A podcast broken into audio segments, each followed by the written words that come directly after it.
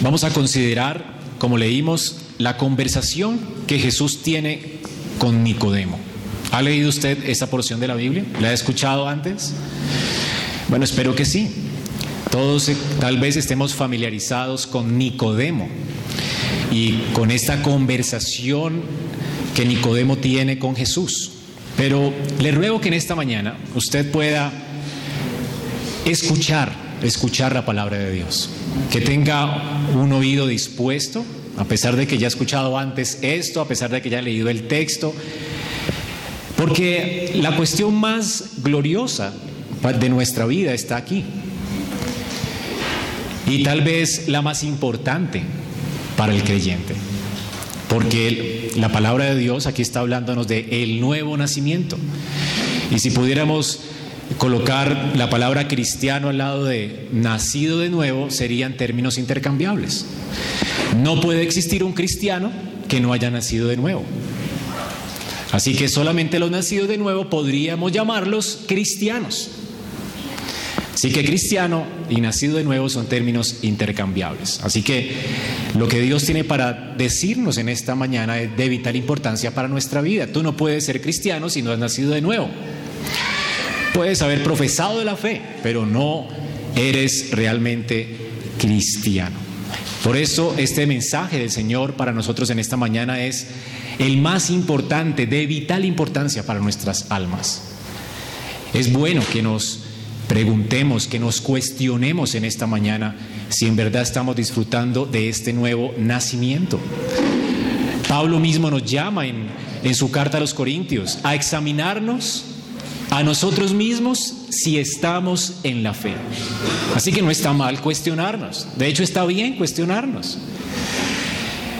Esta conversación entonces de Jesús con Nicodemo aquí en Juan 3 tiene lugar al comienzo del ministerio público de Jesús en Jerusalén, cuando el Señor hizo su aparición en la fiesta, en la gran fiesta de los judíos, la fiesta de la Pascua. Recordemos esto.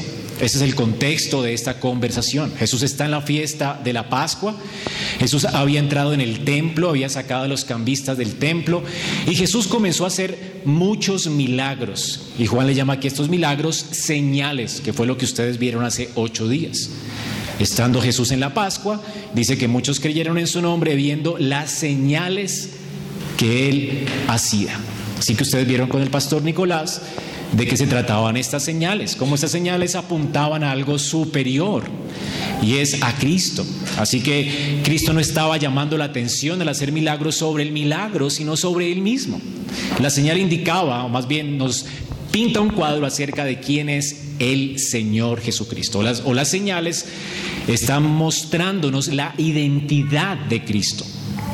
Así que como Hijo de Dios, Jesús está haciendo estas señales para mostrarnos que Él realmente es el Hijo de Dios. Y espero que ya se hayan aprendido el propósito del Evangelio de Juan. Juan 20, del 30 al 31. Apréndaselo de memoria, hermano, porque para esto Juan escribió su Evangelio.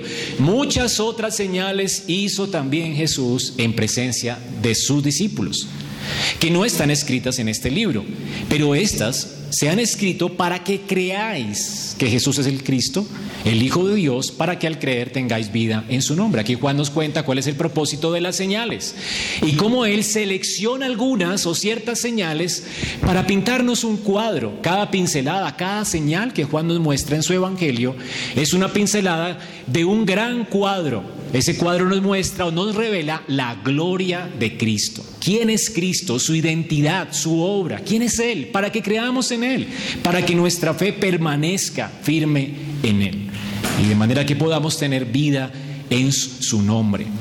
Ahora, las primeras señales que Juan nos narra aquí, las que él escoge del capítulo 2 al capítulo 4, son las primeras señales que tienen que ver con este tema que hemos estado viendo a través de los sermones pasados, y es que Cristo vino a hacer nuevas todas las cosas.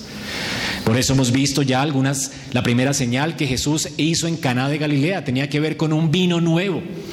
El Señor vino a traer alegría, un nuevo gozo, a cambiar los viejos estándares de cómo el pueblo venía y se purificaba para estar delante de Dios.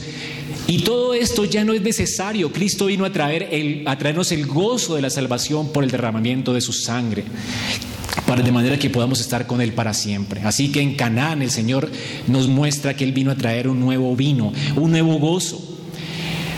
También vimos que Él vino a traer un nuevo templo. Él es el nuevo templo. Vimos cómo él saca a los cambistas del templo para mostrarle a Israel que Él es el Señor del templo y que el templo lo señala a Él y que Él es el nuevo templo. El Señor vino a levantar un nuevo templo. Así que también vamos a ver hoy cómo el Señor vino a traernos un nuevo nacimiento. Y luego veremos con el relato de la mujer samaritana que el Señor vino a traernos una nueva agua. El agua de Jacob no es suficiente para saciar la sed de Israel. El Señor vino a traernos una nueva agua, un agua que si la tomamos no tendremos sed jamás. Y luego con la sanación del hijo de un noble, el Señor nos muestra que el Señor también vino a traernos una nueva vida en Él. Así que estas primeras señales de estos primeros capítulos, Juan nos está mostrando con esto, nos está pintando que Cristo, nuestro Rey de Gloria, nuestro Mesías, vino a traer todo nuevo, hacer nuevas todas las cosas. Ahora, vamos a considerar entonces esto del nuevo nacimiento. La palabra de Dios nos dice en Juan 2 del 25 al 3:1 dice: porque no tenía necesidad Jesús de que nadie le diese testimonio acerca de los hombres. Recuerden que los hombres creyeron en Él por las señales que Él hacía. Y dice que Él no se confiaba de ellos, pues Él conocía lo que había en el hombre. Jesús conoce lo que hay en el hombre. Ahora, en algunas versiones, si usted tiene la Reina Valera actualizada, le colocan una I al siguiente texto, en el 3:1. Y había un hombre de los fariseos llamado Nicodemo. Esa I es importante allí, porque Juan nos está mostrando un ejemplo. Juan quiere conectar lo que está diciendo antes con Nicodemo. Nicodemo es un ejemplo de estas personas que creyeron por las señales. Ahora, Jesús estaba haciendo señales en la Pascua. Jesús no se confiaba de estas personas porque la fe de ellos no era una fe salvífica. Y este es el ejemplo. Nicodemo es un buen ejemplo de esto. Viene entonces Nicodemo a hablar con Jesús, y Nicodemo, o este ejemplo que Juan nos trae, nos está mostrando dos cosas: a un Nicodemo incrédulo, o sea, es decir, sí, creyente, pero creyente en las señales, creyente en Jesús como un buen maestro, pero no tiene una fe salvífica. Pero al mismo tiempo también Juan nos está mostrando lo que está diciendo arriba, que Jesús conocía lo que había en el hombre.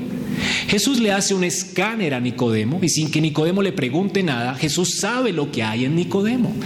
Y de eso se trata mi sermón en esta mañana. Vamos a ver cómo Jesús conoce a Nicodemo, lo conoce por fuera, lo conoce por dentro. Él sabe quién es él. Él no solamente conoce quién es el hombre que se acerca a él, él conoce lo que hay en ese hombre. Y esto nos pinta algo de la gloria de Cristo, ¿verdad? Él es el Dios que escudriña la mente y el corazón, que nos conoce perfectamente. Hermanos, recuerden que ese es el propósito de Juan, mostrarnos que Jesucristo es Dios con nosotros. Ahora, vemos aquí a Nicodemo saludando más bien. Rabí es un saludo respetuoso. La palabra rabí significa maestro. Y noten la palabra que sigue, sabemos, es decir, que él viene en representación de todos los que creyeron en el capítulo anterior. Sabemos que has venido de Dios. La conclusión de todas esas personas, o la fe de todas esas personas, ¿en qué estaba puesta? ¿En qué creyeron ellos? Que Jesucristo venía de Dios y que Jesucristo es un maestro. Dice aquí, sabemos que has venido de Dios como maestro. Nicodemo no creyó lo que creyó Natanael, o lo que creyó Felipe, o lo que creyó Andrés o Pedro. Que Jesucristo es el Hijo de Dios, el Rey de Israel. el Creador, hecho carne, lo que creyó Juan el Bautista, el Cordero de Dios que quita el pecado del mundo. Esto es la fe salvífica.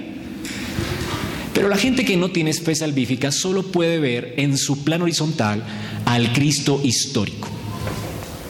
Ese Cristo que vino a enseñarnos buenas cosas. Él no ve a un Salvador en Cristo. Él no ve a un Mesías, no ve a Dios con nosotros, no ve su necesidad de un Salvador. Él ve a un Maestro.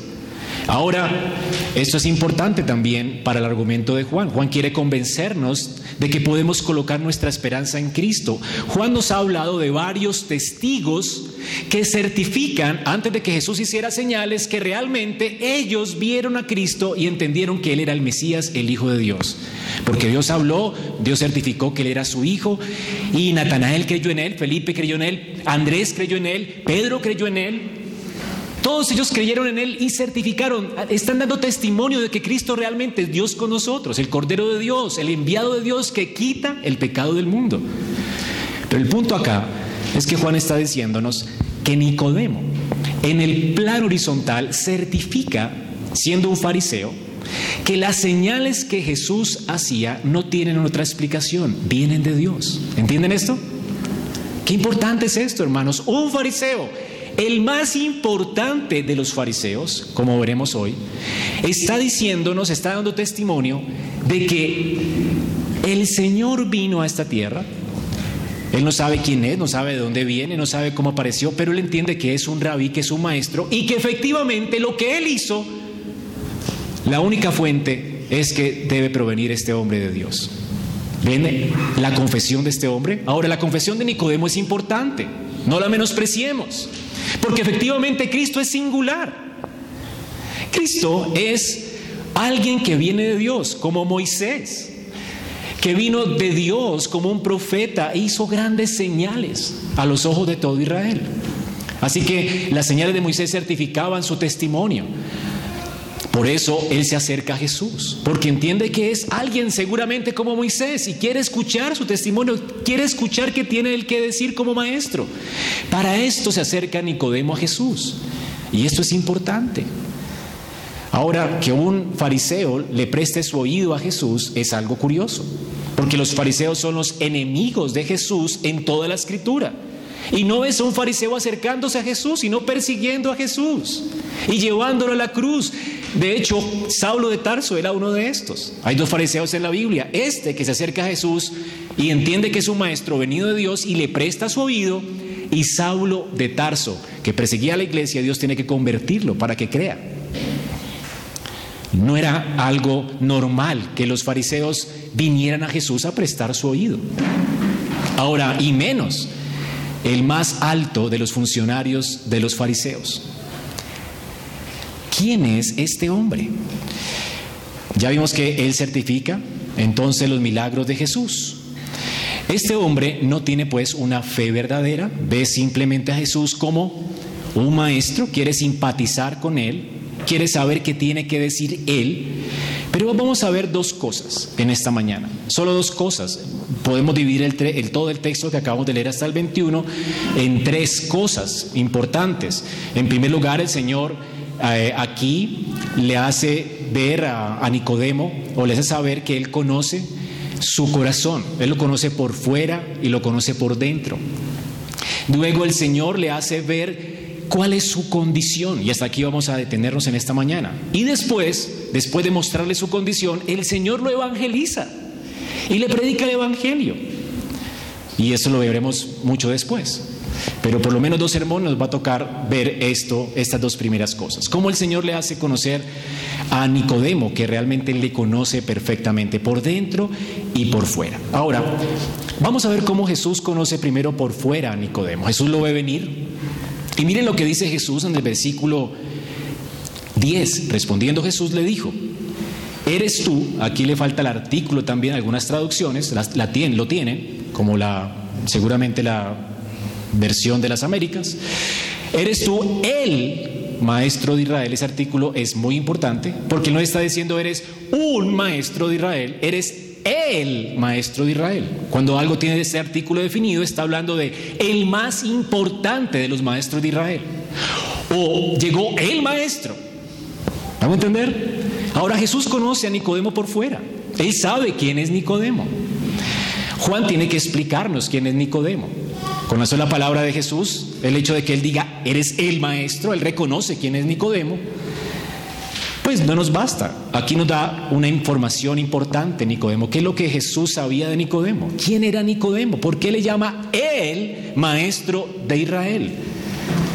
Ahora, un maestro en Israel como él era un hombre que conocía perfectamente la Biblia, que podía responder a todas las preguntas que tú le hicieras acerca de la Escritura. Este era este hombre. Dice aquí Juan que Nicodemo era un hombre de los fariseos. Ahora, según un historiador, Josefo, dice que habían en ese tiempo 6,000 fariseos. Y Nicodemo obviamente era el más importante de los fariseos. La palabra fariseo, ¿qué significa? Si tú la pudieras traducir, o la pudiéramos traducir al español, significaría apartado o separado. Eran los separatistas de Israel. ¿Qué es un separatista? Era alguien que se había separado de los demás y de sus hermanos. Es decir, Israel tenía una fe común, por lo menos era una nación monoteísta, creían en el mismo Dios, habían diferentes opiniones acerca de la vida eterna, acerca de muchas doctrinas, acerca de la resurrección, acerca del cielo, acerca de Satanás. Bueno, los fariseos eran los más ortodoxos en Israel. Ellos no dudaban de la Escritura y creían todo lo que Dios decía en la Escritura. Así que creían en el infierno, creían en la resurrección, creían en el pecado, creían en todo eso, en el juicio de Dios, creían en la ley de Dios, tenían una gran pureza moral, se afanaban por cumplir al pie de la letra las ordenanzas de Dios, y aún fueron más allá todavía. Le añadieron más ordenanzas para que el pueblo no pecara. La ley decía, por ejemplo, que tenías que guardar el día de reposo. Bueno, ¿cómo hacer para que la gente guarde el día de reposo? Pues cargaban a la gente con ordenanzas, como que no te puedes mirar al espejo, porque si te miras y ves una cana, entonces te la arrancas y eso ya es un trabajo, y cosas por el estilo. Entonces colocaron una cantidad de prohibiciones para que la gente no quebrantara el día de reposo. Así que eran de los más ortodoxos y celosos con la ley de Dios. Ellos tenían un gran celo por la justicia, tenían un gran celo por la moralidad, eran hombres conocidos, de esos 6,000 hombres conocidos por sus prácticas morales, eran irreprensibles. Y además este hombre era un erudito, y los fariseos eran eruditos de la Escritura. Podías sentarte a conversar con ellos de teología y no había quien les ganara. Habían discusiones entre ellos con otras corrientes teológicas, y ellos eran los reconocidos como ortodoxos. Así eran los fariseos. Así que eran separatistas. Por eso ellos no querían tener nada que ver con algunos hermanitos que tenían ideas equivocadas sobre algunas cosas de la Biblia. Así que ellos se separaron. Eso significaba fariseos, como los hermanos separados. Ellos no creían en esto de las distinciones ellos no veían, sino ellos tenían la verdad. Ellos eran los poseedores de la verdad. Y los demás eran perros, tal vez, o no es que estuvieran equivocados, están condenados. Condenaban a todo el mundo. Así que estos eran los fariseos, los eruditos de Israel. Gente con una doctrina ortodoxa que condenaba a todo el mundo, los poseedores de la verdad. Ahora imagínate el sentimiento y el orgullo de estos hombres, ¿verdad? Ahora, además de ser fariseo, Nicodemo era de los gobernantes de Israel. Dice aquí la palabra de Dios que era de los fariseos, se llamaba Nicodemo, un principal entre los judíos. ¿Qué significa la palabra principal? Pudiera traducirse un gobernante de entre los judíos.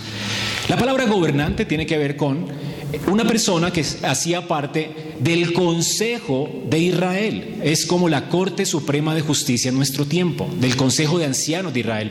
Solamente aquí habían 70 ancianos bien escogidos por el pueblo. Eran los más reconocidos del pueblo. Habían varias corrientes teológicas haciendo parte del Sanedrín, se llamaba este consejo de ancianos. Eran 70 ancianos y Nicodemo era el maestro de esos 70 ancianos. ¿Ok? Habían viejitos, ancianos allí, habían personas muy reconocidas, pero él era considerado el maestro de Israel, a quien todo el mundo pediría consejo. Cuando Nicodemo hablaba, seguramente habían oídos que le tenían que escuchar.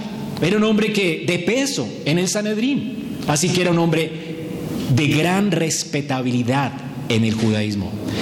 Ahora, además, siendo un hombre del Sanedrín, tenía mucho dinero. Era rico. Era un hombre que gozaba entonces de respetabilidad. Era un hombre de honorabilidad, honorable. Tenía gran destreza y agudeza intelectual. Sabía trazar bien sus argumentos. No era un tonto. Ahora, él cumplía también con todos los deberes de su religión, con todo lo que se suponía que tenía que hacer un hijo de Abraham. Este era Nicodemo. Y Jesús le conoce. Jesús sabía quién era él. Jesús no está hablando como si desconociera a Nicodemo. Jesús sabe quién es Nicodemo por fuera. Sabe de su honorabilidad, de su respetabilidad, sabe de su agudeza intelectual. De hecho, Jesús no habla tan explícitamente como habla con la mujer samaritana, con Nicodemo.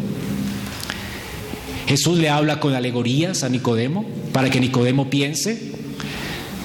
Jesús entiende que Nicodemo va a sacar buenas conclusiones de lo que él está diciendo, y de hecho Nicodemo saca buenas conclusiones. Es una conversación bien intelectual. Por eso ruego que me tengan paciencia, porque aquí hay una conversación supremamente intelectual, muy teológica, pero que tiene que ver con tu vida, y de esto depende tu vida. Ahora, Jesús entonces también pudo ver la conciencia de Nicodemo. Él no solamente conocía a Nicodemo por fuera. Dice aquí que él no tenía necesidad que nadie le diese testimonio del hombre, porque él sabía lo que había en el hombre. Ahora me toca hacer una disección aquí, ¿ok? Es decir, escoger algunas cosas desde el capítulo 3 al 10. Digo algunas cosas para poder entender lo que Jesús conocía de Nicodemo por dentro. ¿Qué conocía? ¿Qué hay entre líneas aquí que podemos rescatar para saber qué es lo que vio Jesús dentro de Nicodemo? Es lo que vamos a examinar. Jesús ve la conciencia de este hombre. Y mira lo que Jesús le dice o le responde al saludo. Seguramente aquí hay más palabras en esta conversación. Juan las escoge, ¿ok? No es la conversación literal como sucedió. Seguramente él saludó, hola, shalom, y Jesús le saludó, shalom, y etcétera. Bueno, todo lo que normalmente había en la conversación. Pero lo curioso es que cuando Juan escoge sus palabras, la siguiente intervención de Jesús no tiene nada que ver con el saludo de Nicodemo. Uno esperaría que lo siguiente que Jesús respondiera hubiese sido, bueno, gracias por honrarme con tu saludo. Sí, soy un buen maestro de Israel. No sé, o tal vez, gracias por honrarme.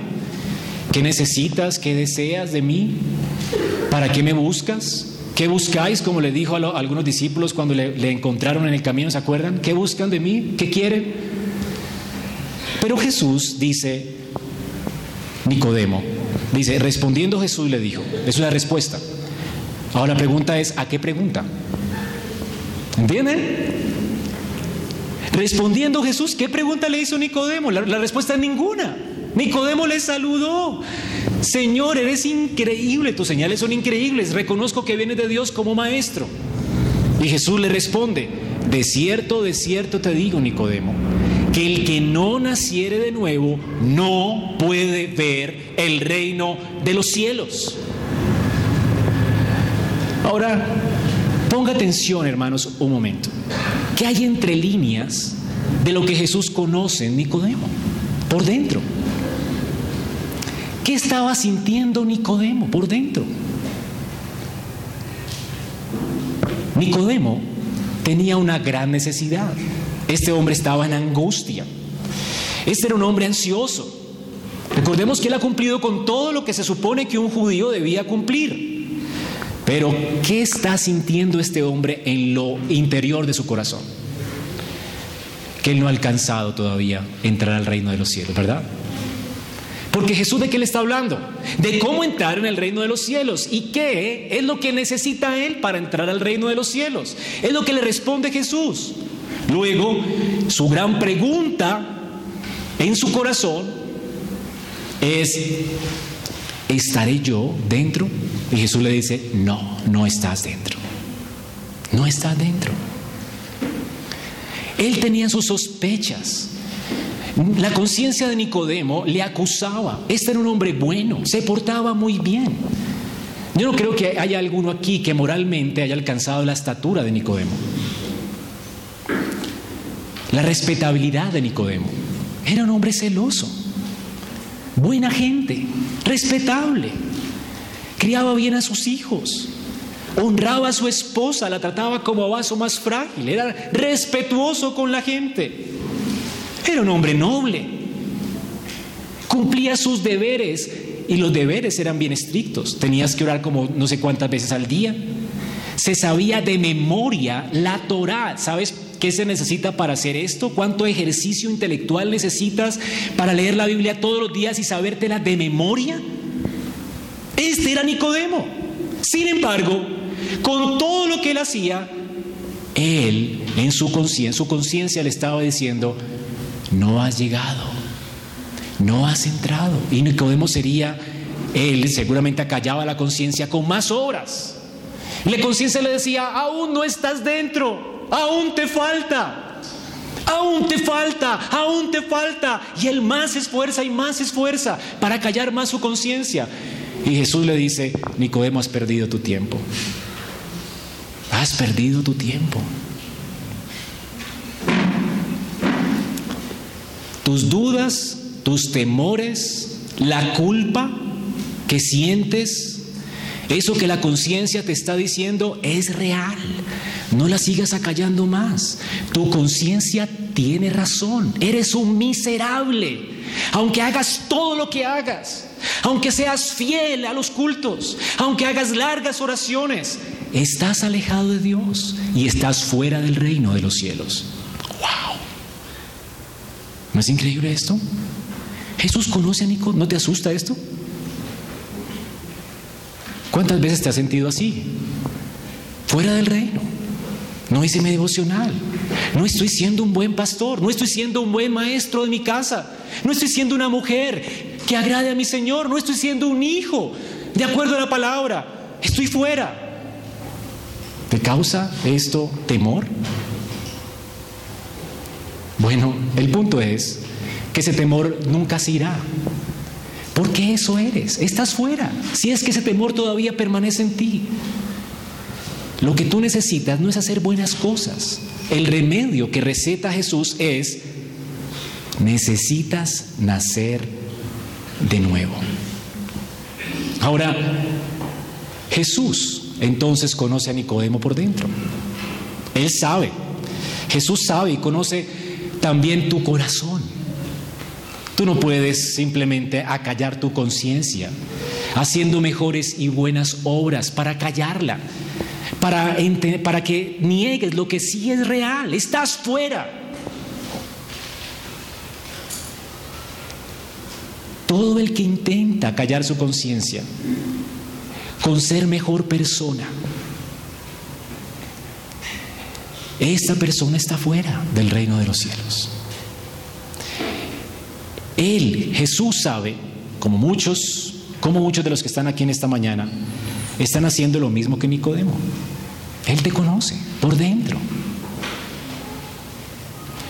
Él sabe que tú estás acallando la conciencia para cubrir tu vergüenza. ¿Qué estás haciendo? Cosas buenas. Colocándole en tu muro, tal vez allí en tus redes, lo bueno que eres, los grandes logros que haces.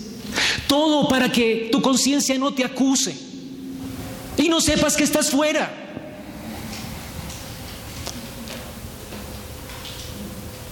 ¿Cuántos hoy están luchando con lo mismo? Hermanos, me temo que algunos de ustedes lo están haciendo. La salvación no se trata de hacer buenas cosas.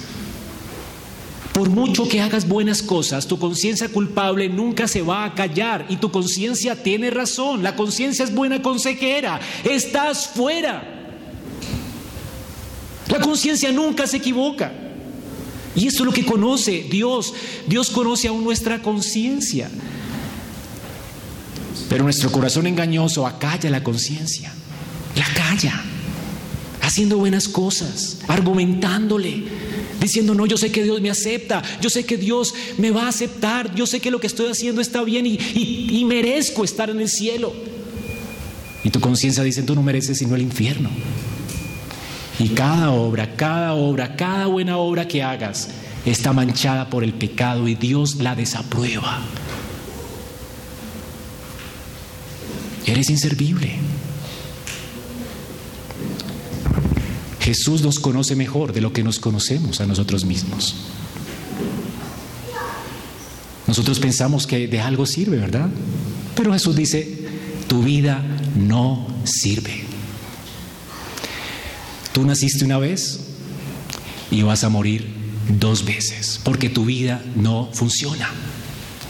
Todo está mal contigo. Todo.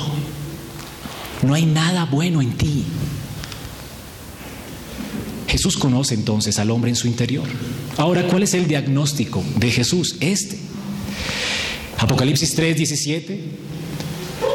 Hay una iglesia que acalla su conciencia diciéndole y argumentándole: soy rico, me he enriquecido, no tengo ninguna necesidad, soy tan buena persona, doy el diezmo de todo, hago largas oraciones, asisto a los cultos, educo bien mis hijos, soy tan buen esposo, tan buena esposa, soy tan buen hijo, soy tan obediente a mis padres. Como el joven rico, todos esos mandamientos los he cumplido todos desde mi juventud. Pero ¿cuál es el diagnóstico de Jesús? Tú no sabes, te estás engañando. Tu conciencia tiene razón, eres un desgraciado, eres un miserable, eres pobre, estás ciego y estás desnudo. Y este es el diagnóstico de Jesús para Nicodemo. Estás fuera, no puedes entrar, eres inútil, eres pobre. Jesús entonces le está señalando a Nicodemo su verdadera condición. Jesús es un buen amigo. Hemos cantado aquí: oh, qué buen amigo nos es Cristo. Un amigo nos dice la verdad con amor. Y Jesús aquí no está apagando a Nicodemo, está diciendo la verdad con respeto. De hecho, lo dice en tercera persona. Primero se lo dice en tercera persona, como para no herirlo tanto. Luego le lanza la estocada final y dice: necesitas nacer de nuevo, en primera persona, tú, Nicodemo. Primero hay un diálogo intelectual, luego toca su corazón y le dice: tú, Nicodemo. Jesús está aquí como buen médico diciendo cuál es tu enfermedad. Ahora, dice aquí Jesús: no podrás ver el reino de los cielos. Y luego más adelante, el versículo 5, de cierto te digo, es importante, el que no naciere del agua del Espíritu no puede entrar en el reino de los cielos. No puedes entrar, no puedes ver. ¿Entienden lo mismo, el mismo diagnóstico de Apocalipsis? Para la gente que se sentía bien consigo misma, con sus obras y con sus buenas cosas, el punto es: eres ciego y eres inútil. Ni puedes ver, ni puedes entrar, a menos que nazcas de nuevo. Aquí está la receta del médico. Aquí tenemos el diagnóstico del médico y tenemos la receta del médico. Tenemos tiempo solo para ver el diagnóstico del médico.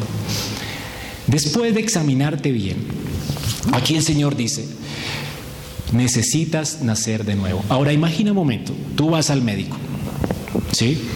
Él no te ha dicho qué enfermedad tienes, te ha examinado, te ha hecho radiografías, escáner, todo, TAC, lo que sea. Y simplemente habla contigo y te dice: ¿sabes lo que tú necesitas? Necesitas quimioterapia. 10 sesiones de quimioterapia, no sé, bueno, muchas sesiones de quimioterapia.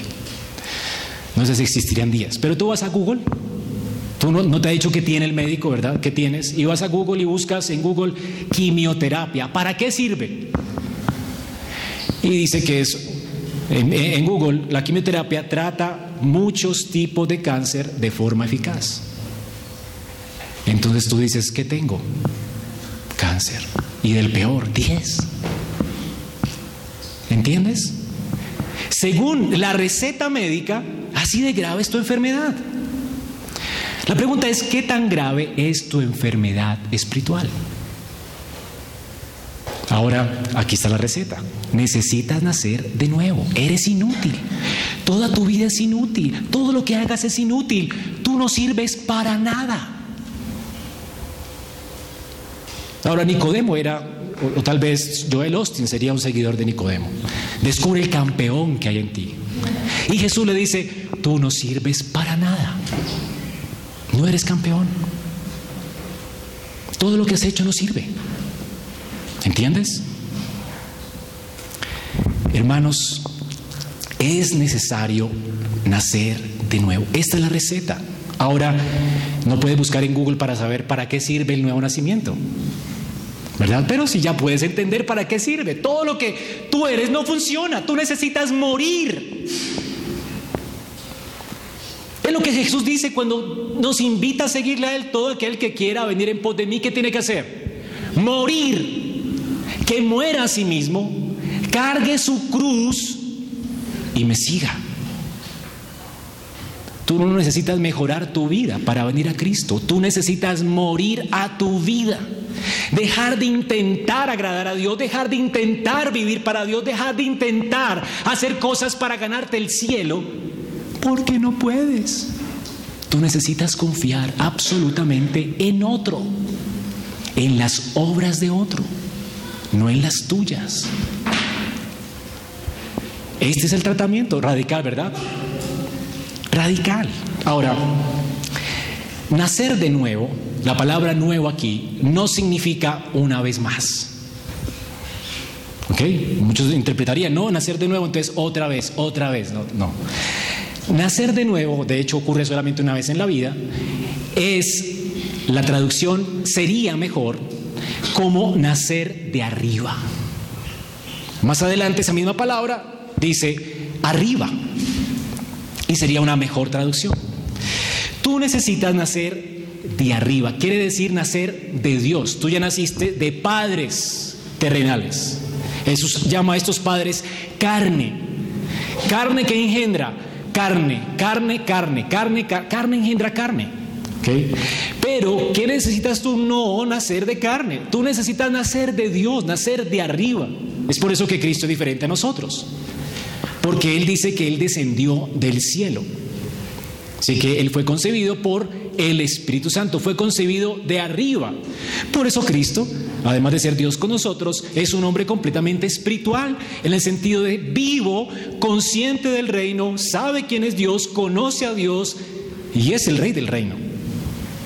Así que Jesús no cabe dentro de la categoría nacidos de carne. Todos los nacidos de carne. Y yo no creo que ninguno de ustedes nació por obra del Espíritu. Ahora, tú tienes un hijo según tu imagen y sale igualito a ti, es decir, depravado. Todas sus facultades corrompidas. Por eso es que nos airamos con nuestros hijos, por eso es que son difíciles de criar, por eso es que mienten con tanta facilidad. Por eso es que son rebeldes con tanta naturalidad, porque es como tú. Este es el diagnóstico de Jesús. Ahora, hermanos, el pastor viene a decirnos, no, es el Señor, el Rey de Gloria, el que te dice esto. Y yo estoy en el mismo paquete. Así que el hecho de que te proclame esto no quiere decir que me excluya a mí. Yo también nací así. Todos nacemos, venimos con esta sentencia sobre nuestros hombros, somos carne.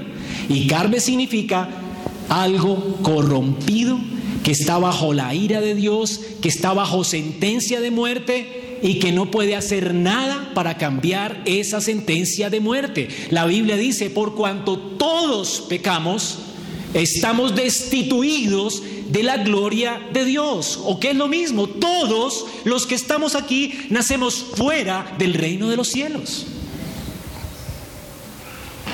y no es posible entrar porque hay una sentencia que pesa sobre tus hombros, culpable, y si eres culpable, la paga del pecado es la muerte Y la muerte es la separación completa de Dios eternamente.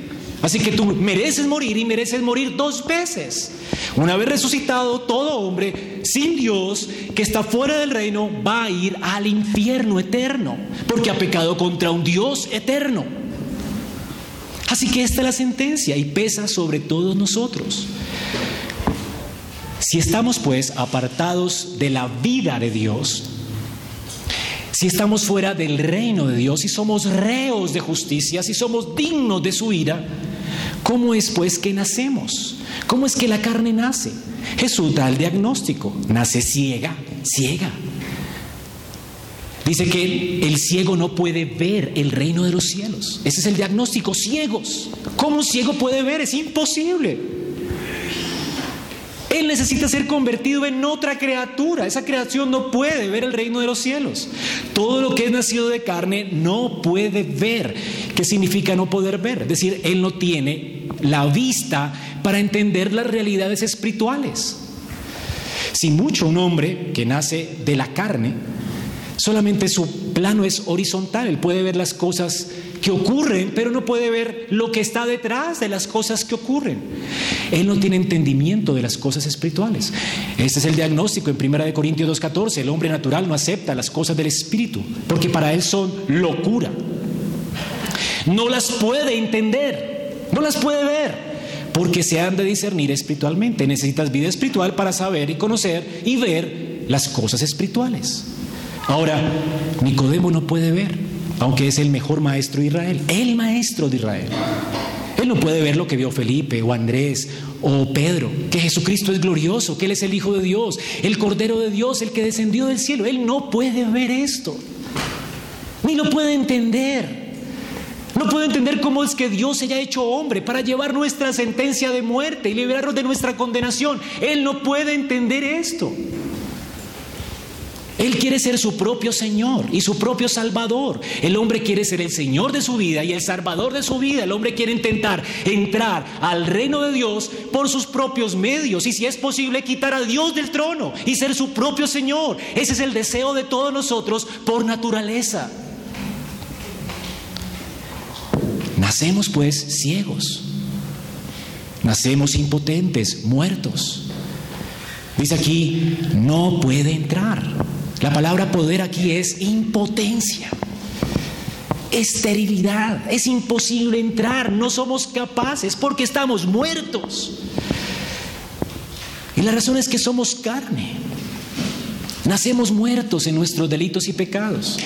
No podemos hacer algo espiritual bueno, no podemos producir nada espiritual bueno que merezca que entremos al reino de los cielos. Estamos desprovistos de toda vida espiritual. Cuando hacemos una buena obra, la manchamos con nuestro orgullo, sentirnos bien con nosotros mismos en lugar de hacerlo para la gloria de Dios. Cuando hacemos algo bueno, en lugar de amar a Dios y al prójimo, lo hacemos por amor a nosotros mismos, para que digan qué bueno eres tú. Toda buena obra está contaminada por nuestra maldad, nuestro orgullo. No importa cuán perversas sean nuestras obras o cuán buenas seas, todas ellas son malas ante los ojos de Dios. Dios solo ve obras perfectas hechas con amor, en fe y para su gloria. Ahora, nadie sino alguien nacido de nuevo puede ver y está dentro del reino de los cielos. Porque es una obra de Dios, algo que no podemos hacer nosotros.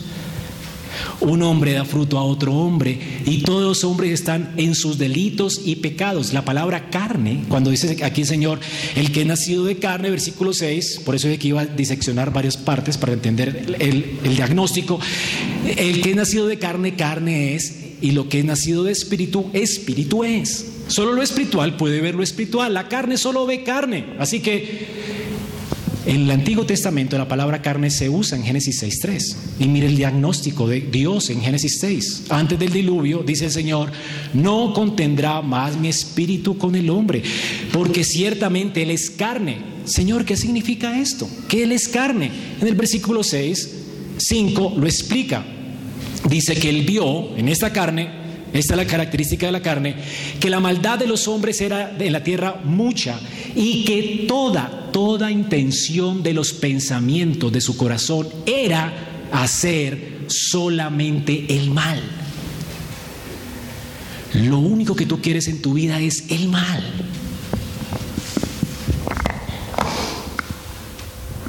Ahora, después del diluvio, cuando Dios salvó al único, entre comillas, justo sobre la tierra, porque es justo por la fe, no es justo porque Él era justo, era igual que toda la carne, cuando Noé sale del arca y se emborracha, Él hace un sacrificio, Dios dice, listo, te perdono por el sacrificio, y etc. Pero mire el diagnóstico del Señor después del diluvio. Génesis 8:21. El Señor percibió aroma agradable, porque entendió que no era justificado no por sus obras, Él era igual que todos los hombres, malo. Él fue salvo por Dios, no por sus obras. Y el aroma agradable que percibió el Señor no fue por lo que Él estaba haciendo, sino por su fe en el sacrificio que Dios había prometido que vendría. Noé fue salvado por la fe en Cristo. Ahora, dice, el Señor percibió y dije, no más volveré a maldecir la tierra por causa del hombre, porque la intención del corazón del hombre es mala, ni porque nos barran a todos se va a acabar la maldad en este mundo. Hermano, ni porque escojamos el mejor presidente, Colombia va a cambiar su moralidad. Aquí no hay esperanza aparte de Cristo. Solo Dios puede transformar un alma. Este mundo no tiene esperanza. ¿Tú entiendes eso? Ahora, algunos dicen, la educación, hay que educar a la gente. No, la educación no va a cambiar esto. La gente más educada del mundo cometió actos terribles en la historia. Ay, no, si nos encerramos, tal vez nos encerramos y nos apartamos como los fariseos. Y somos los hermanos separatistas y no tenemos nada que ver con otros evangélicos, entonces somos el nido de santos. No cambia, hermano, no cambia. Eso no cambia. ¿Entiendes? ¿De qué puedes gloriarte en ti? No eres mejor que nadie más. Eres carne. Ahora, esta realidad que enfatiza la profunda y absoluta incapacidad del hombre para salvarse a sí mismo. ¿Qué es lo que le está diciendo el Señor a Nicodemo? Nicodemo, tú no puedes hacer nada por tu salvación. Estás muerto. Ay, es que esto nos deja sin esperanza, pastor. Pues sí, esto deja al hombre sin esperanza. Así te quiere ver el Señor para salvarte.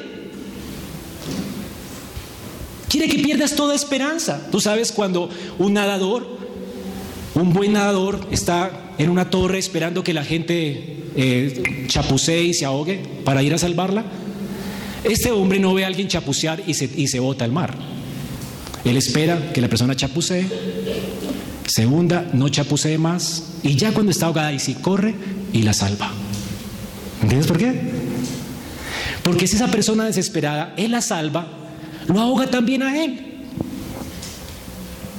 Ahora es una ilustración tonta, pero lo que quiero comunicarles es que el Señor salva muertos. Muertos. ¿Entiendes? No, gente que quiere salvarse a sí misma. Muertos. Así que Nicodemo está donde tiene que estar. Ahora Nicodemo tiene algo de esperanza. Todas sus ilusiones, con todo lo que él ha hecho en la vida, ahora él tiene que pensar, y al igual que Pablo, él tiene que considerar todo lo que ha hecho por basura, o literalmente por estiércol. Todo lo que hacemos es estiércol, dice Pablo.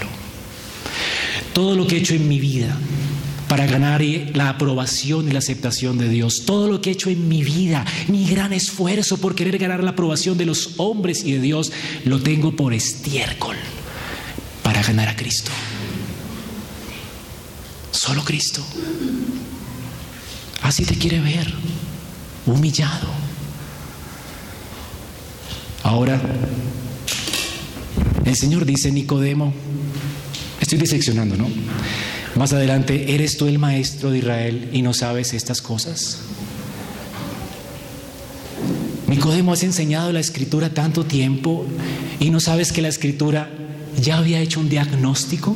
De hecho, mire lo que sigue diciendo el texto en el versículo 11: de cierto te digo que lo que sabemos, hablando de él y el Padre, hablamos.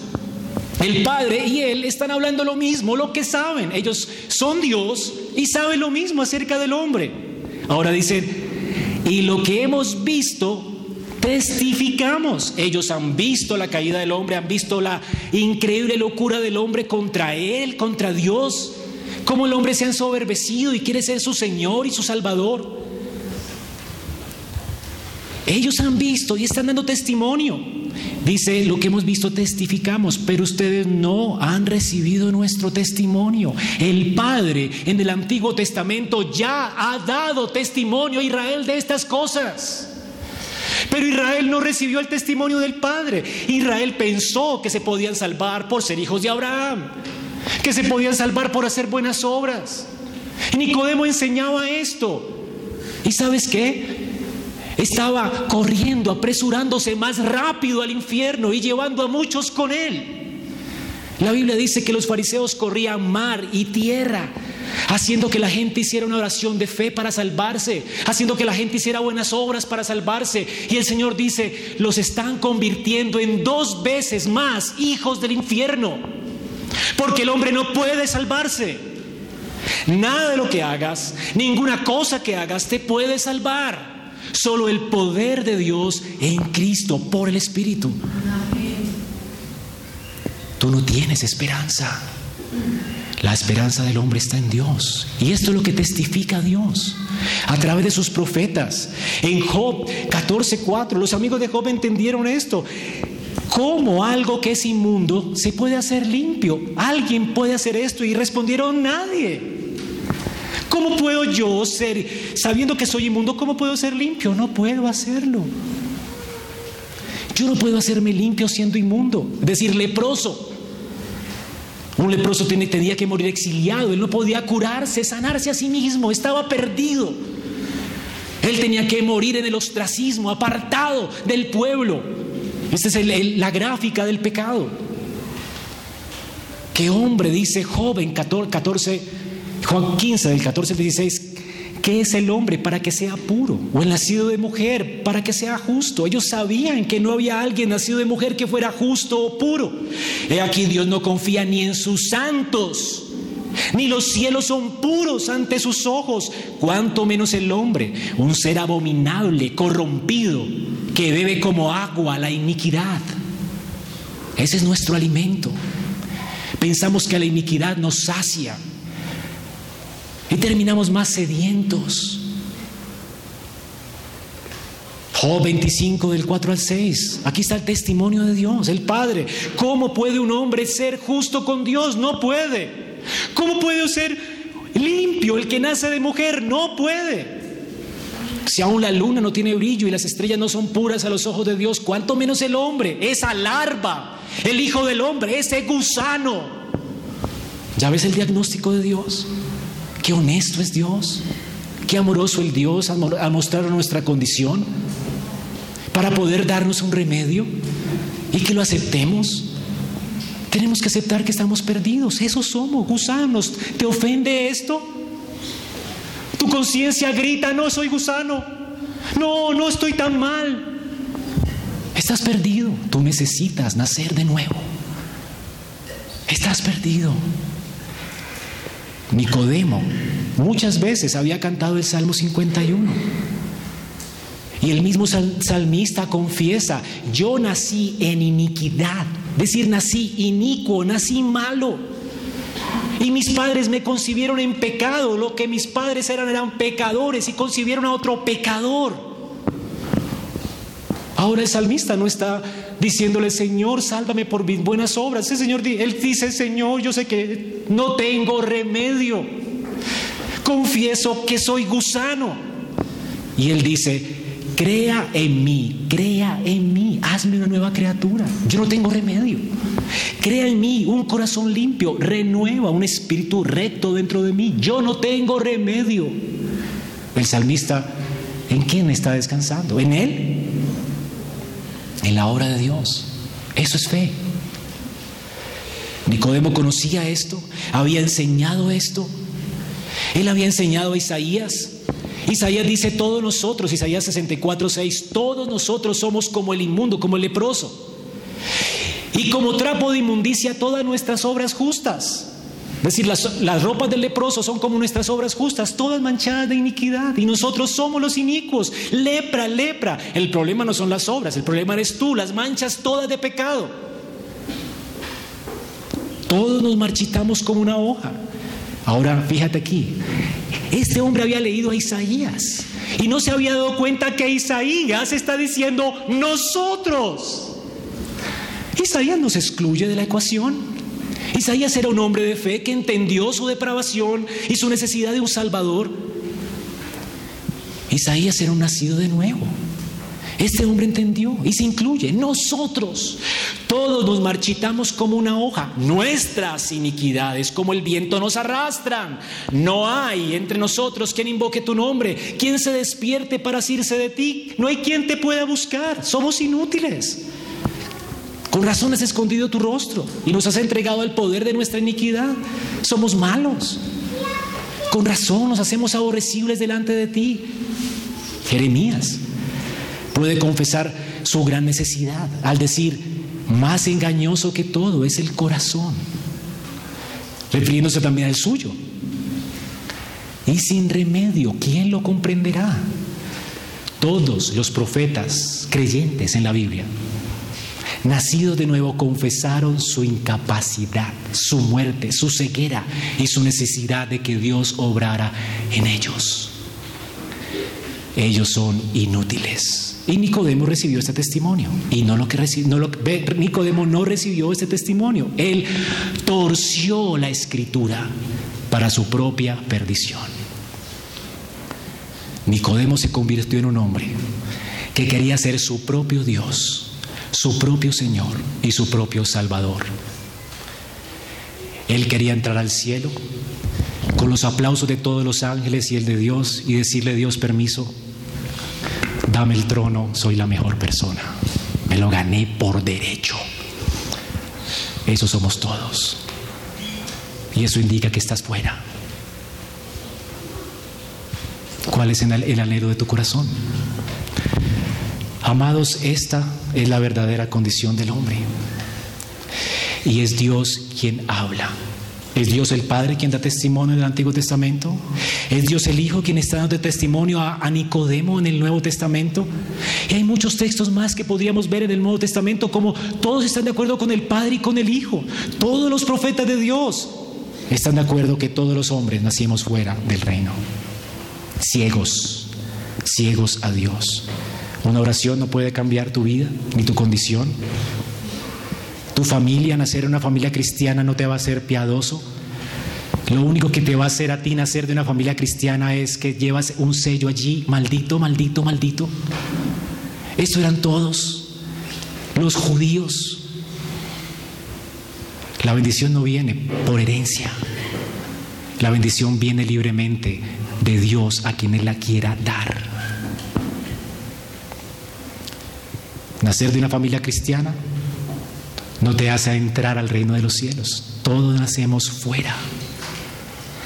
La única salida que Dios ha provisto para liberarnos de esta condición, aquí está el remedio, la receta.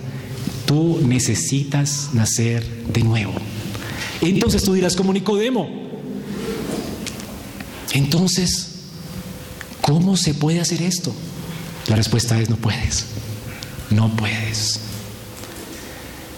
Más adelante veremos cómo el Señor sí puede hacer esto, nosotros no. Cómo el Señor por el poder del Evangelio hace que nazcamos de nuevo. Cómo por la predicación de su palabra hace que nuestros corazones sean cambiados y renovados para quitar esta radical enfermedad de nuestra vida. Pero lo que quiero que se vayan pensando es lo radical de esto. Todos los hombres necesitan nacer de nuevo. Esto, si tú eres creyente, nacido de nuevo, te va a hacer libre para predicar el Evangelio. Hermanos, es un gozo realmente ser pastor. Ahora, Dios nunca nos llama en la Biblia a los que servimos en el ministerio arrieros. ¿Se han dado cuenta de eso? ¿Alguna vez han visto un arriero? Tiene que darle las vacas, arriarlas, ¿verdad? Porque son tercas. Arrieros. El Señor nos llamó a pastorear un rebaño de cabras. Y es por eso que hay tanta libertad y tanto gozo servir a gente que es nacida de nuevo, que quiere aprender del Señor, que quiere hacer preguntas, que ama al Señor, que quiere orar contigo, que quiere seguir a Cristo. Es un gozo, hermanos. Y por eso es que el Señor no se preocupaba por las cabras. Ahí va la cabrita, Señor, ¿qué tengo que hacer para heredar la vida eterna? Nada, confiar en mí. Y se iban corriendo las cabras. Él no las detenía, no les llamaba a consolidarlas. Ven, joven rico, tú viniste a la iglesia porque te fuiste. ¿Qué te ofendió? De hecho, el Señor decía, le ofende esto. ¿Se quieren ir también ustedes? El Señor descansaba en su Padre.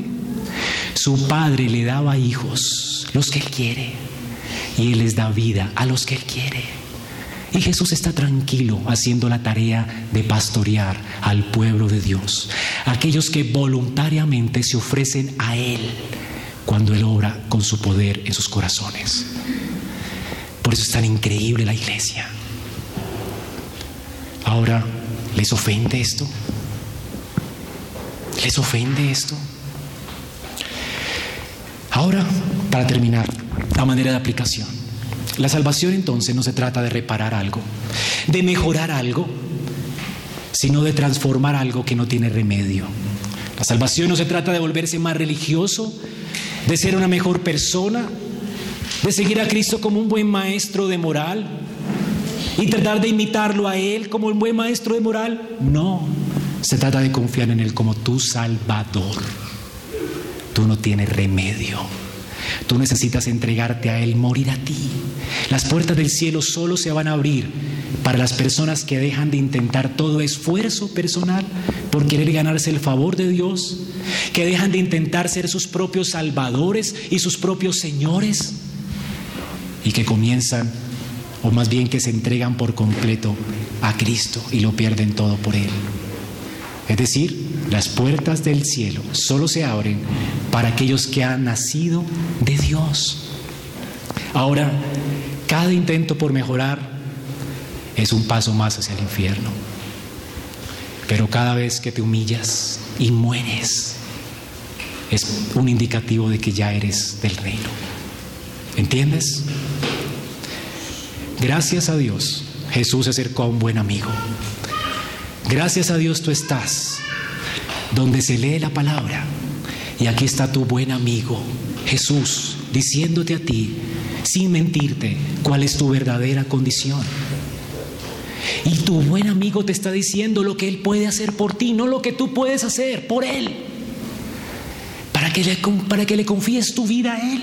El Señor es el mejor cirujano, es el mejor pastor, es el mejor sustentador y sostenedor, es el mejor guardador. ¿Y por qué es que necesitamos a alguien que nos guarde, que nos proteja, que nos levante, que nos sustente? Porque somos inútiles. Confíale tu vida hoy a Él. Ven a Cristo hoy. Jesús es muy honesto. Solo en Él hay vida. Separados de Él, nada podemos hacer. ¿Cómo puede hacerse esto? Tú no lo puedes hacer. Confía en Él, confía en Cristo. No es algo que tú puedas hacer. Eso es ser cristiano. Es descansar en lo que Él hace. Es confiar en lo que Él es. Es seguir su dirección. Es entregarse a su cuidado. Es confiarse a su dirección. Es dejar que Él guíe tu vida. Es abandonar tus sueños. Luego ahora ampliaremos más lo que implica el nuevo nacimiento. Pero vete pensando en esto, que tu dependencia sea de Cristo. Ya viste el diagnóstico, ya viste lo que necesitas. Si no lo tienes, solo entrégate a Dios y ruega por tu existencia. Que Dios tenga de ti misericordia. Todo aquel que viene a Dios humillado, confesándose como gusano, el Señor dice que no lo echará fuera. ¿Entiendes? Si has entendido esto, y ruego a Dios que así sea, Coloca tu confianza en Cristo. Hermano, y tú que has nacido de arriba, confía en Cristo.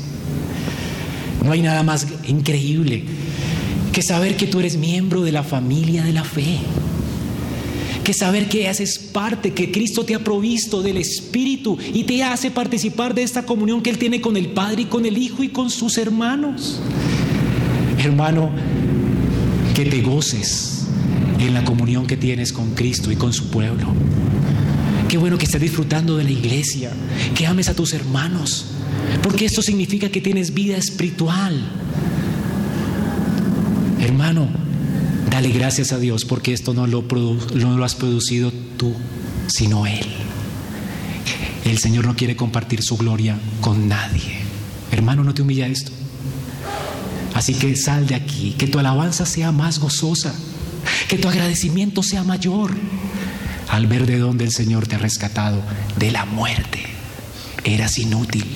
Si has creído, si estás viviendo en constante arrepentimiento y fe, es porque tu condición es hijo del reino. Y dale gracias a Dios. La gloria sea para Él, porque nosotros lo amamos a Él, porque Él nos amó primero. A Él sea la gloria. Vamos a ponernos de pie y a orar.